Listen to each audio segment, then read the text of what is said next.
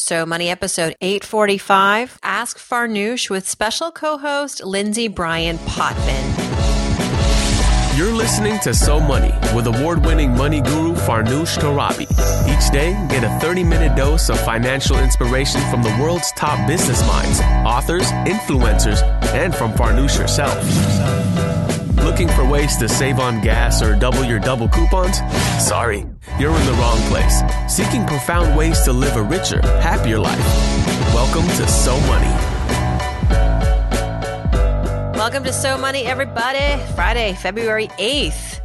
I'm really happy that it's February. This is one of my favorite months. It's my birthday month and it's Valentine's month. Not that I'm really into all of the material purchases of Valentine's Day, but I do love Valentine's candy.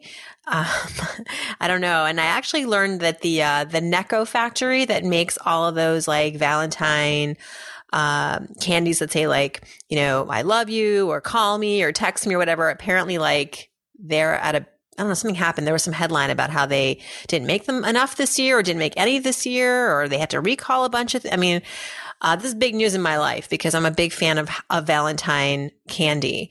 Uh, but also February has been a really impressive month for me so far because I really pushed myself beyond my, my boundaries in my professional life this month. And to be honest, for the past several months, I have been kind of keeping this behind the scenes and haven't really shared the big news here. And I'm, uh, getting to it, I promise. But, uh, February has really been a pivotal moment for me. I'm uh, celebrating my last year as a 30 something, actually, starting next week. And uh, that's got me thinking and reflecting. But I'm really mostly proud of this project that I have underway launching in April. Some of you may have heard about it if you've been following me on Instagram. It's called Stacks House.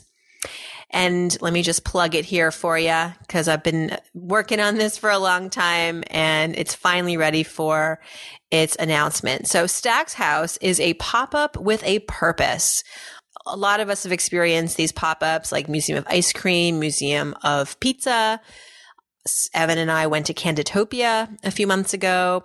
Essentially, there are these like experiences, right? You pay 38, 40 bucks or whatever to go and go through all these different rooms with all these different themes around a central theme of like pizza or candy or color. Well, in this case, it's going to be money. Stacks House is a pop up with a purpose centered around educating and empowering women around money. Ha. So that is the big idea.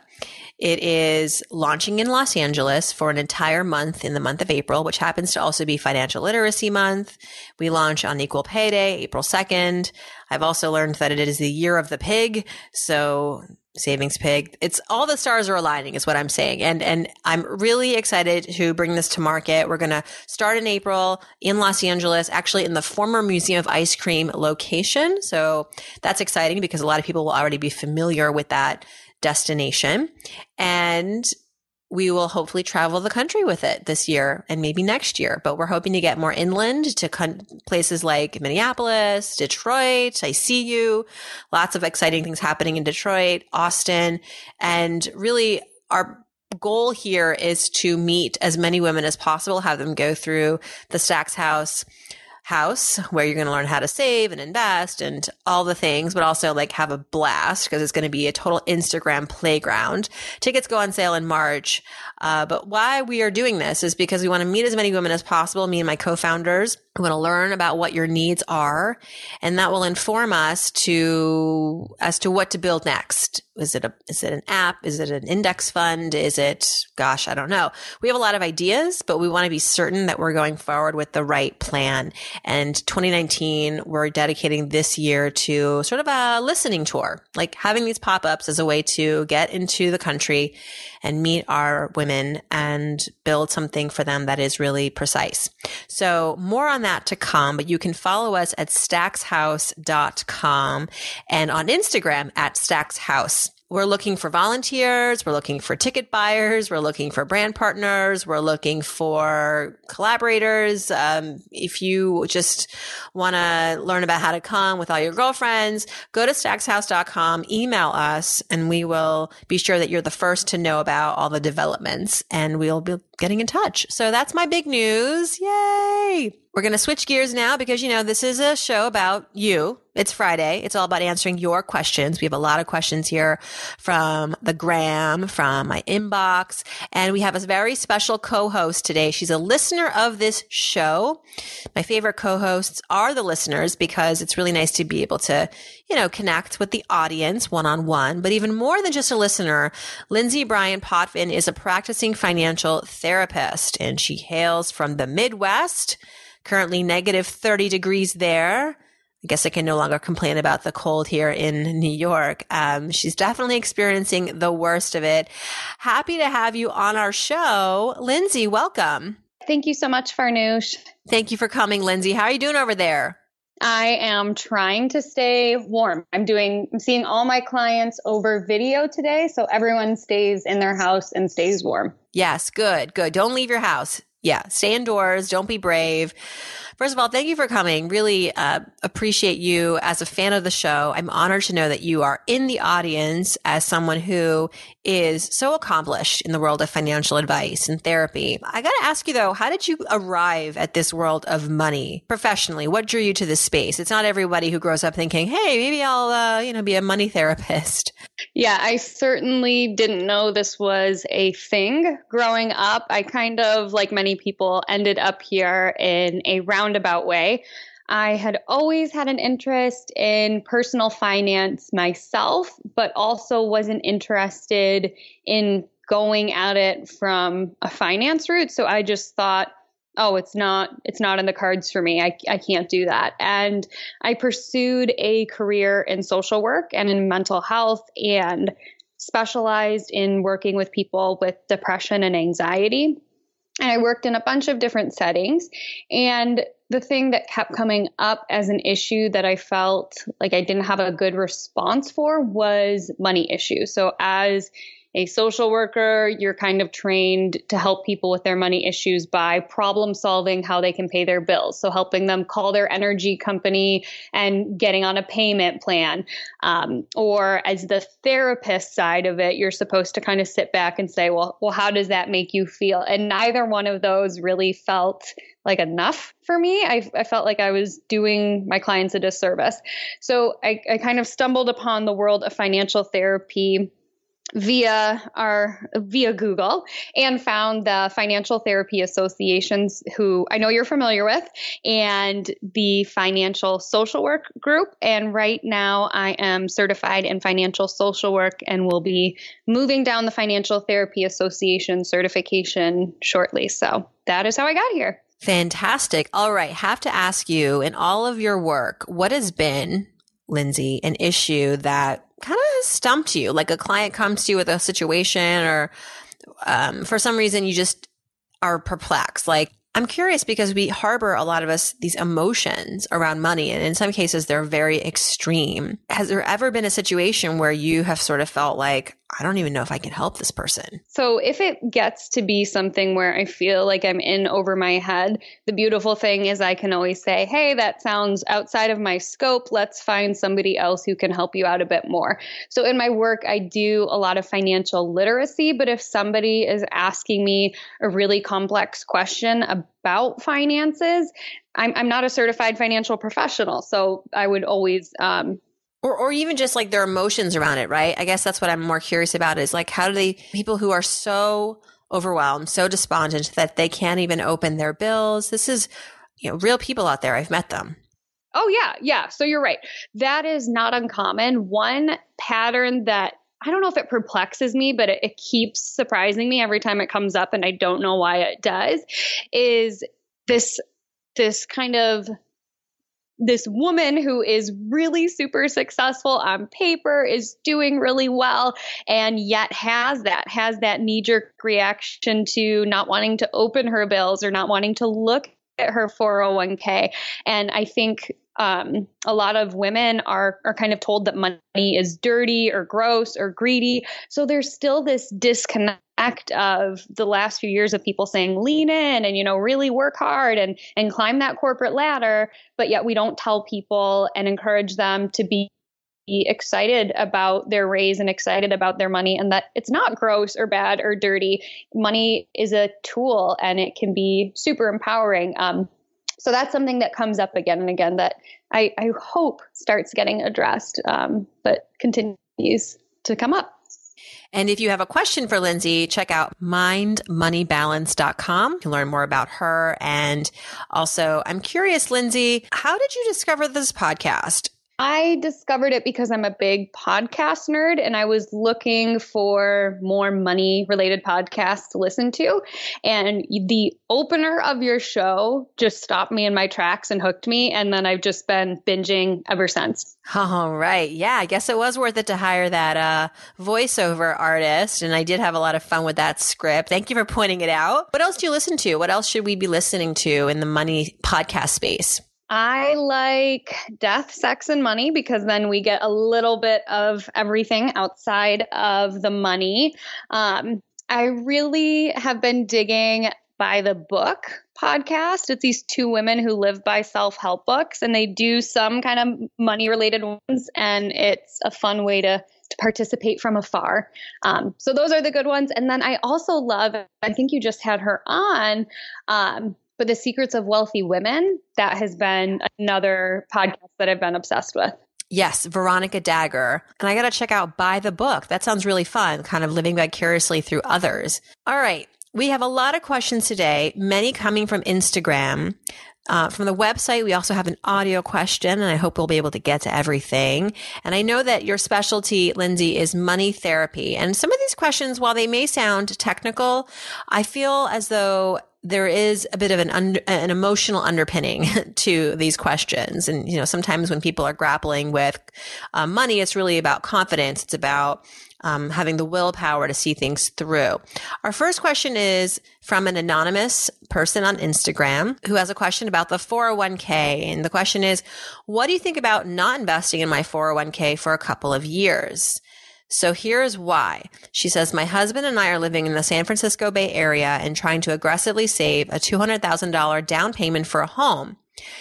Our goal is to save about 30% um, for a down payment, and we will be even moving in with my parents to help with this savings. Is this a good strategy? So, Lindsay, I guess she's looking for some permission to avoid investing or to put it away aside for a minute. And, you know, San Francisco, it's no secret that housing prices there are ridiculous. There are uh, people leaving San Francisco in droves right now as a result of the cost of living. I think something like uh, 200 people are exiting San Francisco a month, um, largely due to housing costs. I'll, I'll start with my thoughts here. I think the 401k is a really special vehicle for saving for retirement. I mean, there are definitely some drawbacks in terms of sometimes the investment choices within the fund are not the best or they could be on the higher end of fees. But there are benefits such as potentially a company match. So to the extent that her company might offer a 401k match,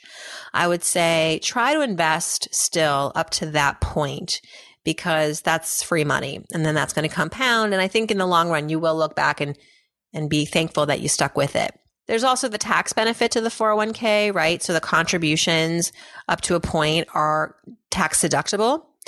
And so that's a savings. So you're saving for retirement and then perhaps also saving on your tax bill which again can then help you to, save towards this home down payment. So my advice really is to try to still keep your 401k in the picture. It may mean not being able to save as aggressively for this home down payment, but you know, dial back by however much you need, I'd say, but still stay in the 401k game. What do you think, Lindsay?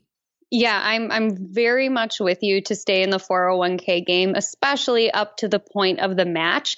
And in a situation like this, I would encourage the writer and their husband to kind of check in with why it's so important to put that much money on a down payment for a house. I mean, to the point where they're moving in with their parents. On, on the one hand, it's pretty admirable that they'll give up everything to save some money. And on the other hand, I can't imagine that it's super healthy for a relationship for you to move back in with parents. So just kind of checking in with why that number, why is that so important, and seeing if there's any wiggle room there. I like that. I think that's a really valid question. What what is it about owning your own home that's so important to you? You know, why this much money? I mean, San Francisco is expensive. So it's not like, I don't know, can they even say for less for a family of four? Um, perhaps it may mean living a little bit further away or in different parts of the area than you initially had mapped out.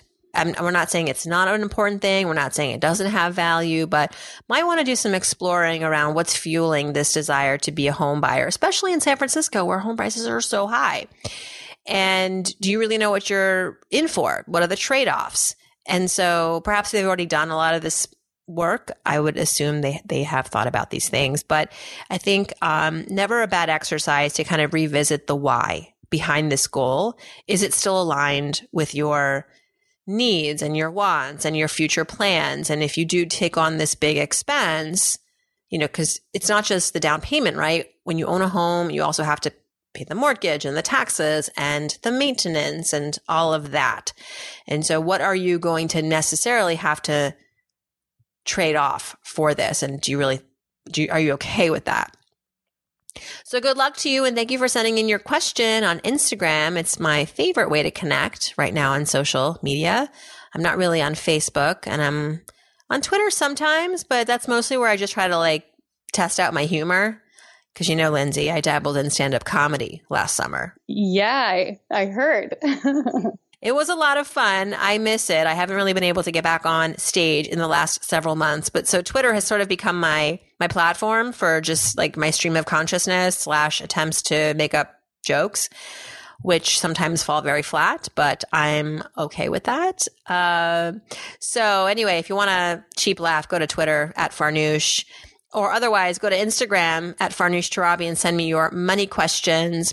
Are you on Instagram, Lindsay? I am, yeah. So I'm at Mind Money Balance and I am just kind of dipping my toe in the social world. I'd been off social media for almost a decade and I'm actually when you said Facebook it made me laugh. I'm currently banned from Facebook because they thought I was a bot because I hadn't been posting and then when I kind of started getting back into the world they were like you're doing too much too fast. You must be a bot. So I am definitely on Instagram but not on Facebook. Wow. So Facebook really knows how to identify those bots, doesn't it? Right? Yeah, I know. Oh my gosh. Don't even get me started. All right. Moving on, Miranda on the So Money website is asking, and just to remind listeners, there is a button on the So Money website, Ask Farnoosh. Click on it, and a window will pop up for you to send in your question. You can also leave a voicemail there her question is about investing and she says, I don't have a lot of money to throw around. I'm married. I'm 30 years old. I'm a graphic designer currently trying to focus on bulking up my savings account. She's also got a student loan of about $18,000, but she's still trying to dip her toe into the investing world. So first of all, just want to give her a lot of credit for that. She has about $10,000 in an IRA where uh, it's largely comprised of index funds. Great job. But she's a little challenged. She says she can only contribute about $150 a month to this IRA. So she just wants to know how else to take advantage of investing without really being able to invest so much. Wondering if she should diversify my IRA or take advantage of other investment options. Well, first I want to say this, uh, Miranda, you know, I applaud you for really trying to create the sort of holistic approach to financial management, given all of your responsibilities of student loans and you know you're um, got your bills and all that. And i would say you know it's very commendable carving out a little bit every month to save or rather invest in an ira i think that's really great. And truly i mean you're what you're exhibiting here is a commitment and a consistency to this habit of investing. And that's really what's most important when you're first starting out is just really just doing it regularly enough where it becomes a real part of your financial strategy. It's not an afterthought. It is a real big part or a small part of your investing strategy. Even if you don't have a lot of money in the beginning, it's just really great to, to get started and get going. I, I don't really have any other advice for you other than perhaps as, as you start to make more money, dedicate uh, that increase in salary to allocating more towards the IRA. Look within the IRA to make sure that the funds that you're selecting, and you did mention a lot of index funds, are uh, low fee, like they're not carrying more than a you know one percent expense ratio. But I think Lindsay, what she's really looking for here is maybe just some encouragement, right? An emotional boost. Yeah, definitely. I mean, when I look at this question and I hear this question, I just hear a person who's who's kind of trying to do it all. And and yeah, it's amazing that she's working on paying off her debt and contributing to retirement and bulking up on their savings account. Um, so certainly kind of checking in. I I kind of operate from the mindset of there is no one perfect way to do things. You know, there's different schools of thought that say you need to pay off all your debt or you need to have your savings account be X much. But really, I would encourage Miranda to say, like, what's going to make me feel the best? Is it going to make me feel the best to have to really put my money towards knocking out that student loan? Is it going to feel really good for me to have a bigger savings account? Or is doing this right now, doing a little bit of each, feeling the most beneficial. So checking in with what feels right. Obviously, I wouldn't recommend changing around much with the money piece. I think it's a great idea to put more money towards retirement as that income comes up. And I mean, she didn't mention here about a raise, but if she's been at this job for four years, Miranda, maybe go in there and get uh, get that raise. Yeah, go make some more of that money. I'm all for that. Yes, yes. A question here from Gabrielle. She um, says that the podcast has really allowed her uh, to take investing seriously. So another question here about investing, and Gabrielle reached out on Instagram. God, I love that. I mean, if there's anything that I hope that people will learn from the show is that investing is not rocket science, and to get your money to actually work hard for you, you have to, you know, put it in in some sort of an investment and especially women, because we definitely suffer from an investment gap. We have the earnings gap. And so while we're trying to combat that, I think it's also important to have this other big conversation around investing, like putting our money to work because we're living longer than men and we will need more money than the men. Um, so really the best way is to invest it over the long run. So thank you, Gabrielle, for bringing this to our attention. Um, all right. So the question is about, again, feeling a little defeated here, Gabrielle, because she has made an attempt to invest in the stock market. It's been about a year and a half, but she's only experienced a simple return of 1.2% on her initial contribution. So like she made 72 bucks. Um, meanwhile, invested over $5,000 and she's not really seen the money grow and She's comparing it to a savings account where she's getting a 2.25% yield and she's wondering, what am I doing wrong? I have feel like a failure, she says. Ugh. All right, Gabrielle, just want to give you some context, okay? The market, the broad market, S&P 500 in 2018 fell 7%. Okay. So you lost a little over a percent. Broader market, you know, did much worse. That said, it was also up 19% the year before.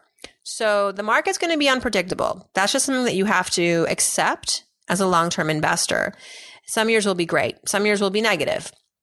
And I think the the rule number one of investing is you have to be in it for the long run for it to really pay off for you to then feel like this is worth it. That, you know, this is just part of the journey. Your journey is to arrive at a certain date in the future, retirement or, you know, 15 years from now, 20 years from now, with more money than you had today. And historically, it is better to put your money in the market than a plain vanilla savings account.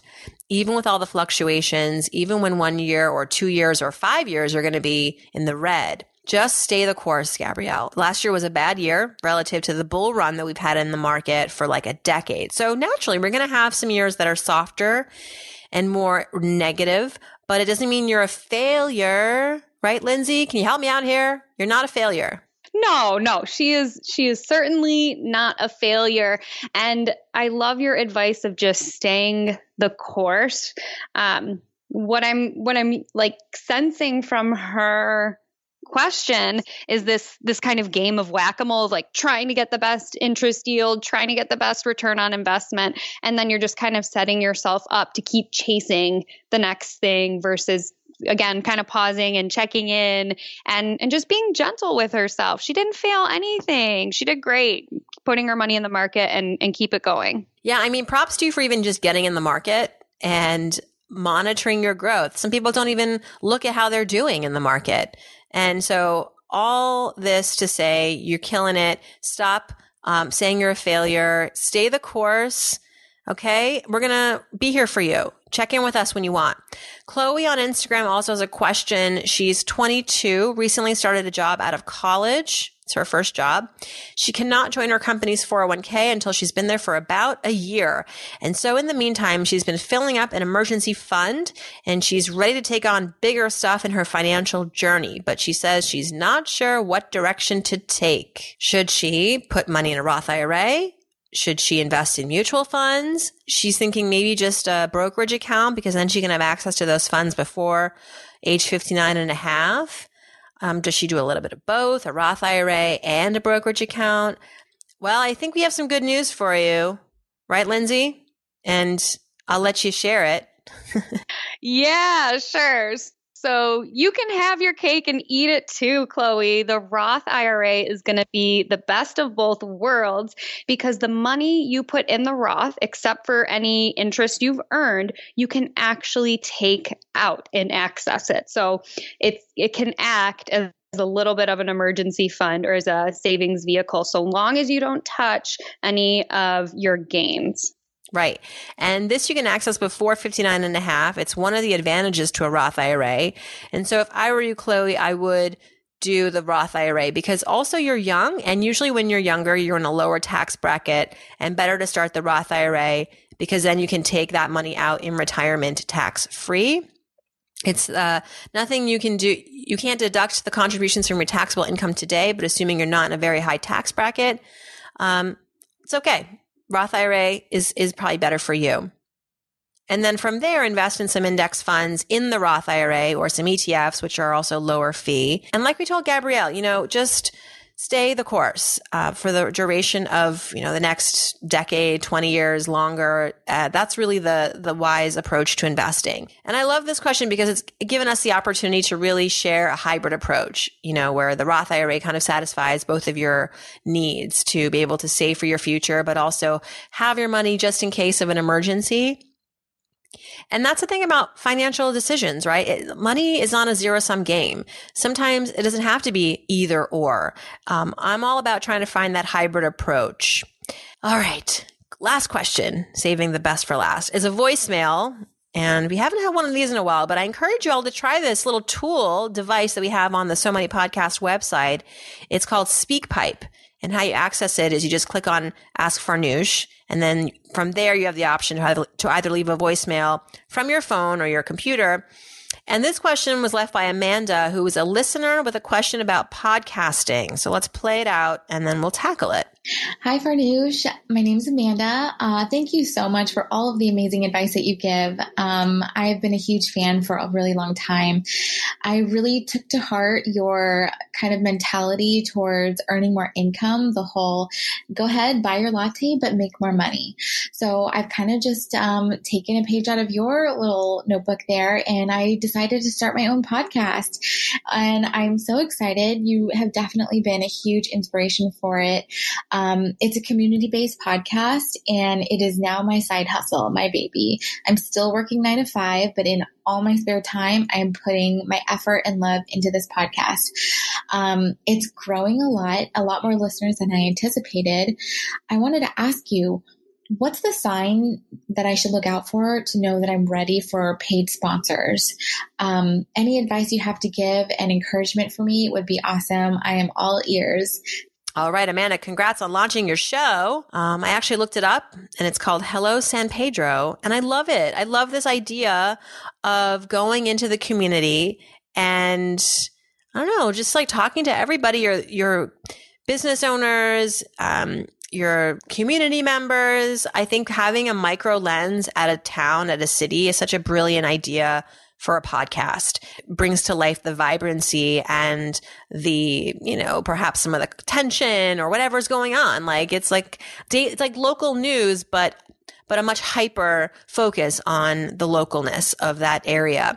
And I, I, feel like there should be more shows like this. So kudos to you for really um, doing a, a, great job of uh, figuring out your show idea, which is sometimes the hardest part. And so her question is about monetization. And, you know, I teach a podcast program. It's, it's called the So Money Podcast Accelerator. And just this spring, we'll be enrolling people like you who have already started podcasts who want to learn how to monetize, how to market better, how to grow their show.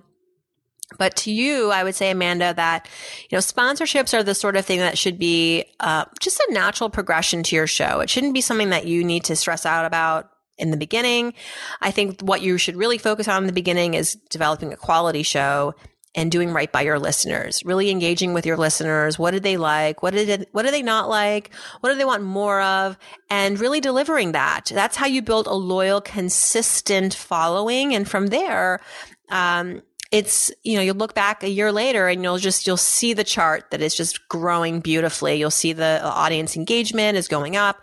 I really encourage you to to really check your metrics uh, weekly or monthly and, and set goals in terms of growth and you know a good sort of benchmark would probably be you know every month to try to grow like a few percentage points. You know podcasting is a slow burn. It's a marathon. There's no such thing as an overnight success. Well sometimes but i think um in many cases in most cases it's the type of thing where you just have to work at it tweak it constantly it's it's a labor of love, but um, there are some smart ways to position yourself for sponsors.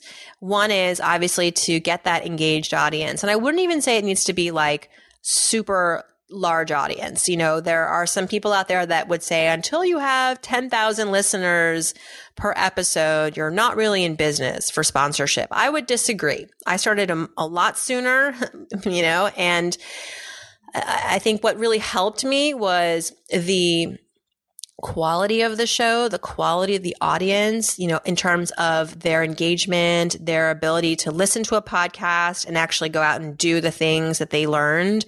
Or um, I've actually surveyed my audience, and you may want to do this too, um, is to just see like what who they who are they, what age group are they in, T- typically, what uh, education level do they have, what is their biggest issue in their life because often that can inform the kinds of sponsors that you go after. If you have an audience that really cares about family or um, work or or money, then that can often give you a sense of who might be good sponsors for you. It might be a financial services product. It could be a product that caters to families and making their lives easier. So get to know your audience really well. I like to create infographics too. You can actually go on the So Money website, So Money podcast website, go to um, sponsor the show, and there you can actually see my infographic, I believe, and that can give you a good sense of you know who the audience is. And that's the sort of thing that I show sponsors when they're ready to work with me or they're interested in working with me. All right. So good luck to you. Really, again, congrats on the topic of your show and that you've stuck with it for as long as you have. I hope that it continues to grow and that you in- continue to enjoy doing it. Now, Lindsay, when's your podcast coming to the market?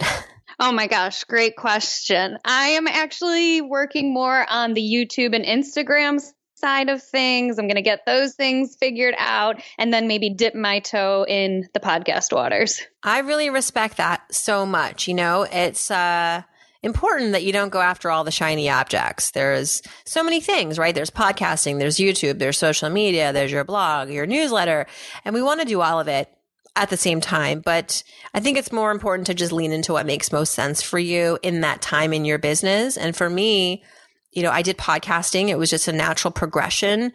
Uh, I didn't want to do video because that I just for me felt a little bit more challenging and I had to put on my makeup and I was a new mom. I didn't have time for that.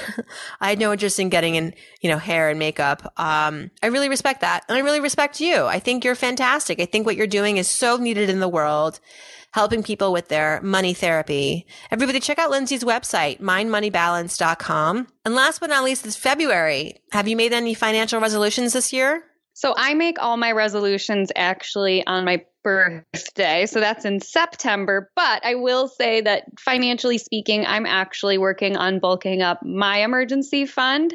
That has been, you know, I've been doing other things, really focusing more on retirement and investing and buying a house as well. And so now I'm shifting gears and, and building up that cushion a little bit more. I love it. All right. Well, thank you so much for joining. Hope you have a great weekend, Lindsay. And everybody listening, I hope your weekend is so money.